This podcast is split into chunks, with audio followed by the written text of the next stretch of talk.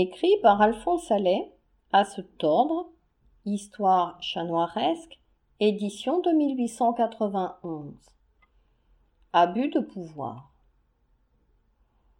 Lorsque je fus parvenu, ma chère Hélène, à l'âge où les jeunes hommes choisissent leur carrière, j'hésitais longuement entre l'état d'ecclésiastique et la chapellerie.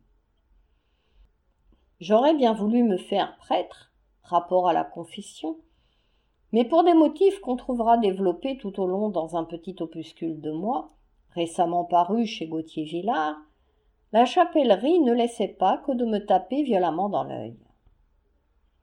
Si violemment qu'en fin de compte j'optais pour cette profession. La vieille tante qui m'a élevée s'informa d'une bonne maison où je pusse sucer le meilleur lait des premiers principes, et à quelques jours de là, j'entrai en qualité de jeune commis chez monsieur madame Pinault et Amour, rue Richelieu. La maison Pinault et Amour se composait à cette époque, comme l'indique son nom, d'un nommé Pinault et d'un nommé Amour. Mes nouveaux patrons me prirent tout de suite en amitié. Le fait est que j'avais tout pour moi physique avantageux, manière affable, vive intelligence des affaires, de la conversation, aperçu ingénieux, vive riposte et, ce qui ne gâte rien, une probité relative ou à peu près. Avec cela, musicien, doué d'une voix de mezzo-soprano, d'un charme irrésistible. N'oublions pas, puisque nous sommes sur ce chapitre, et bien que la chose ne comporte qu'un intérêt indirect, ma peu commune aptitude aux sciences physiques et naturelles. Messieurs Pinault et Amour semblaient enchantés de leur nouvelle recrue et me traitaient avec une foule d'égards. Bref, les choses marchaient comme sur des roulettes quand arriva le 14 juillet. Je ne sais si vous l'avez remarqué, mais le 14 juillet, il y a beaucoup de petits bals publics installés sur les places et carrefours de Paris. Je dis des petits bals publics, je ne sais pas pourquoi, car il y en a aussi des grands, ce qui était le cas de celui qui s'accomplissait cette année-là, place de la Bourse. On ferma le magasin à midi, et les patrons donnèrent campo à leurs employés. Dieu, mes seigneurs, quel entrain, quelle vaillance. Oh, les tailles qui s'abandonnent entre les bras d'acier, ah, les tendres aveux murmurés entre gens qui ne se connaissaient pas le matin. 14 juillet. Sois jamais béni, date sacrée, car tu fais gagner joliment du temps aux amoureux et même aux autres.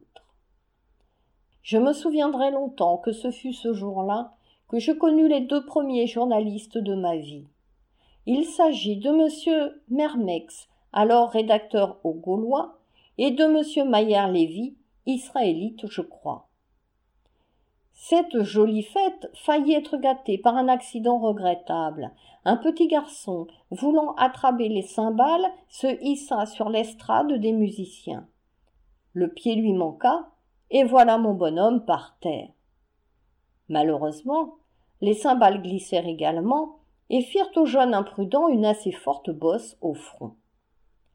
Pendant qu'on l'emportait chez un pharmacien, une jeune fille me demanda Qu'y a-t-il donc? Oh, rien, fis-je. Et parodiant un vers bien connu de notre grand poète national, j'ajoutai plaisamment L'enfant avait reçu des cymbales sur la tête. Sans s'émouvoir et du tic au tac, la jeune fille répondit sur le même ton que moi.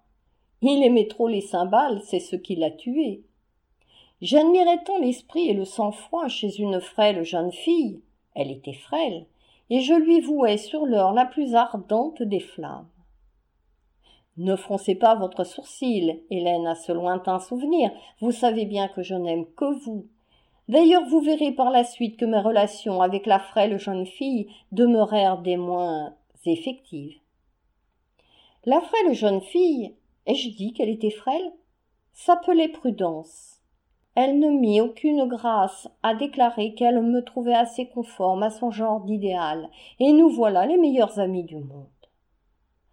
Fort avant dans la nuit, et après avoir dansé tels des perdus, je reconduisis Prudence chez sa maman. Mais elle avait mon adresse, et mille fois par jour elle passait, repassait devant mon magasin. Moi je me sentais bien content, bien content. Le dimanche suivant, c'était convenu, Prudence devait couronner ma flamme. Mais le fameux dimanche suivant, au moment où j'allais sortir, après avoir mis ma plus belle cravate, mon second patron, monsieur Amour, me demanda Où allez-vous, Émile? Mais je sors Vous ne sortirez pas. Si, je sortirai. Non, vous ne sortirez pas. Il y a de l'ouvrage. Si, je sortirai. Et monsieur Amour m'empoigna et me fit rentrer dans l'arrière-boutique. À ce moment, je n'avais pas encore acquis cette prodigieuse robustesse qui a fait de moi la terreur de Clichy-le-Valois. La rage au cœur, je me débattis, mais vainement. Monsieur Amour me tenait d'une poigne de fer. Pendant ce temps-là, Prudence filait avec Dieu sait qui, car on ne l'a jamais revue. Amour, amour, quand tu nous tiens, on peut bien dire adieu Prudence.